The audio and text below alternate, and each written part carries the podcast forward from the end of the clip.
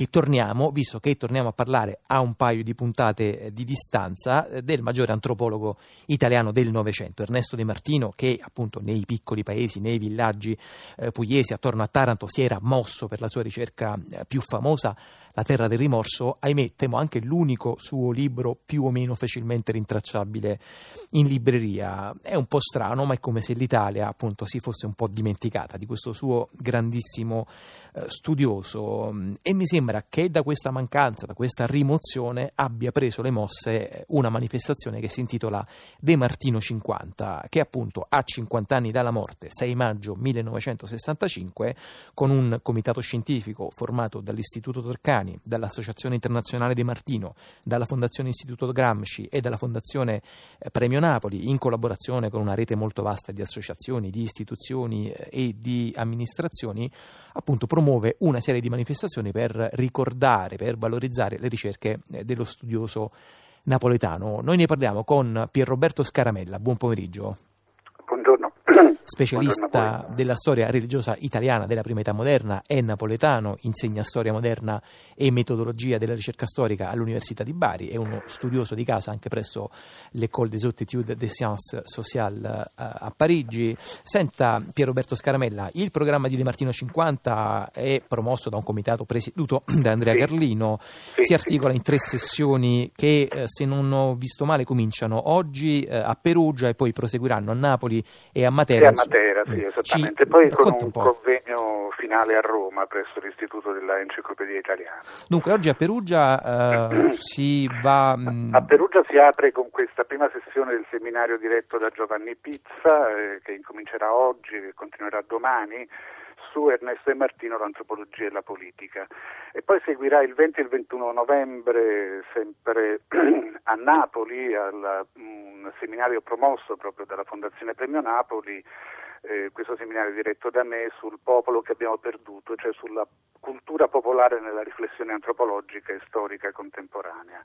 E la terza sessione, il terzo seminario, è quello che si terrà presso l'Università degli Studi della Basilicata ed è diretto da Francesco Maranno e Ferdinando Mirizzi ed è su Sud e Magia e sull'antropologia visuale e la etnomusicologia.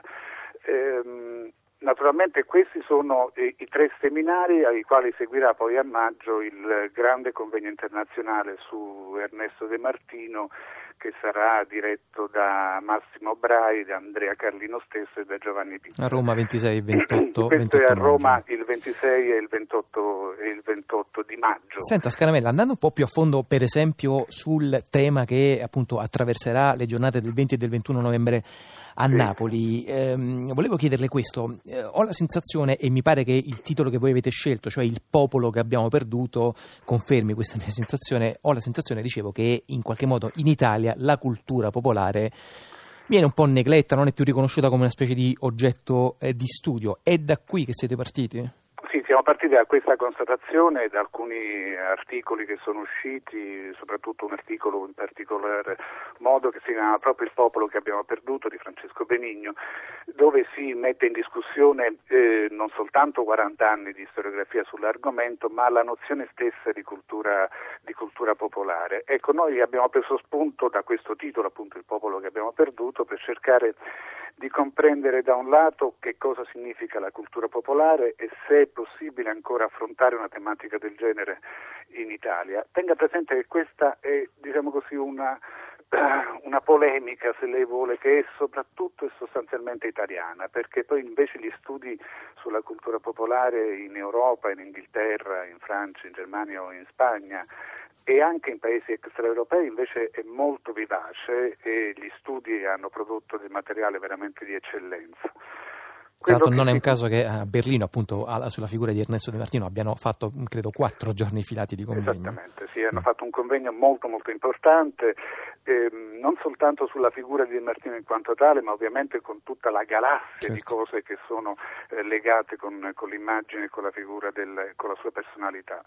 Eh, quello che si contesta sostanzialmente di fondo è il fatto che si parli di qualcosa di troppo fumoso, che una, eh, in realtà si tratta di una eh, cultura che non può essere, diciamo così, colta nella sua essenza. Questo per quale motivo? Perché è sostanzialmente una cultura eh, orale e quindi di conseguenza eh, in archivi, in biblioteche, la cultura orale non ha lasciato le stesse tracce che ha potuto lasciare invece la cultura d'elite, la cultura scritta.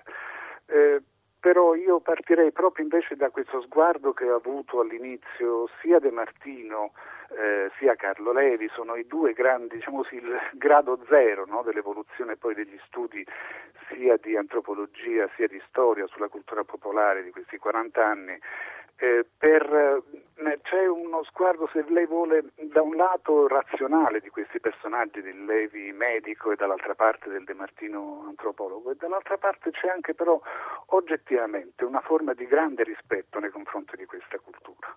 Ecco, questo è un aspetto secondo me umano, è un aspetto se vuole anche sentimentale, ma è un ottimo, è, forte, è un forte punto di, di, partenza. È uno scalino, immagino, dal quale appunto un certo tipo di eh, studi eh, abbiano anche come dire, impostato, proprio da un punto di vista non soltanto scientifico, ma prima di tutto mentale, un, un certo tipo di approccio. Pier Roberto Scaramella, sì. prima di eh, continuare eh, lungo questa china, volevo ascoltare assieme a lei e appunto i nostri ascoltatori e ascoltatrici. Lei prima eh, parlava di archivi. Ecco, noi siamo un po' andati a ravanare nei nostri archivi radiofonici e abbiamo trovato un programma che era stato realizzato da De Martino per il terzo canale, così si chiamava allora nel 1954, che proprio in tema di cultura eh, popolare meridionale eh, ci dice, anzi ci fa sentire qualcosa di appunto fortemente emotivo. Questo è da panorami etnografici, le ninna nanne delle mamme eh, campane e siciliane.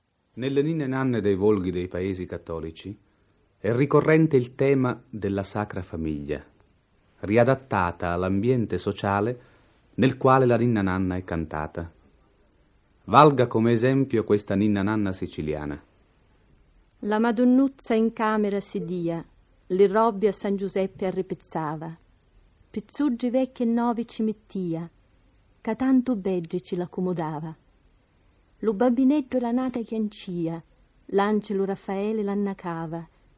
Cippa lo regge duce ci dicia, alla vo Gesù figlio de Maria. È una sacra famiglia ricalcata sul modello di una famiglia di contadini siciliani e la Madonna è sorpresa in atto di rappezzare i vestiti di San Giuseppe senza risparmio di toppe, al modo delle famiglie povere. Un'altra scena della Sacra Famiglia è rispecchiata in questa ninna nanna napoletana. Quando Sant'Anna cantava a Maria, quanti belle canzoni le diceva. E le diceva, addormete Maria. Maria, che era santa, s'addormeva. E le diceva, addormete donzella, tu sei la mamma delle Berginelle. E le diceva, addormete signora, tu sei la mamma dello Salvatore. Ninna nonna. Oh, oh, oh, ecco qua, questo appunto era un piccolo frammento da un programma Panorami etnografici che Di Martino aveva realizzato per il terzo canale sì. della RAI nel 1954, un commento uh, a Pier Roberto Scaramella. Guardi, la, l'aspetto più importante che fa notare anche queste ispezioni che sono assolutamente strepitosi, straordinari, è quello che generalmente adesso si critica questa forma allusiva, se lei vuole, questa forma di um, una sorta di indeterminatezza. Ecco, questi sono l'aspetto concreto invece della determinatezza una, e del valore fondamentale di una, di una cultura, anche se tramandata oralmente. Eh, faccia conto, per esempio, che adesso gli studi ultimi sulla letteratura italiana del tardo medioevo e del rinascimento hanno sempre messo in discussione la personalizzazione troppo forte sui personaggi che vengono chiamati i poeti e hanno considerato il fatto che invece si invece di inventare nelle poesie e nei sonetti, ma si raccoglie, si utilizza questo enorme, vasto archivio di cultura che possiamo chiamare popolare, che possiamo chiamare tradizionali, ma i cui temi sono comuni in Sicilia, in Puglia, in Calabria, ma li troviamo anche in Francia, li troviamo anche in Veneto. E sono questi aspetti che riguardano la cultura popolare.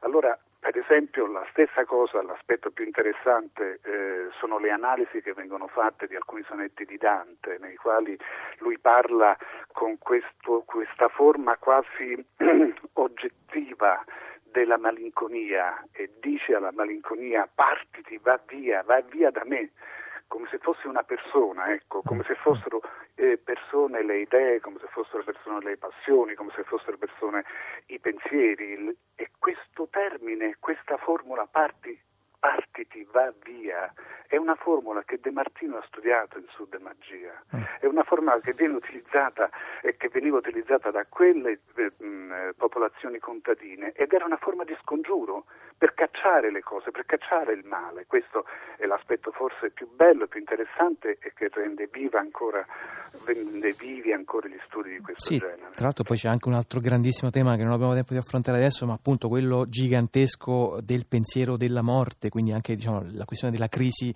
della presenza, ma davvero De Martino è una miniera straordinaria per attingere alla quale appunto si può cominciare a seguire i giorni del convegno De Martino 50, e domani a Perugia, 20-21 novembre presso la Fondazione Premio Napoli, il 23 novembre presso l'Università della Basilicata e poi appunto il grande convegno internazionale finale Roma 26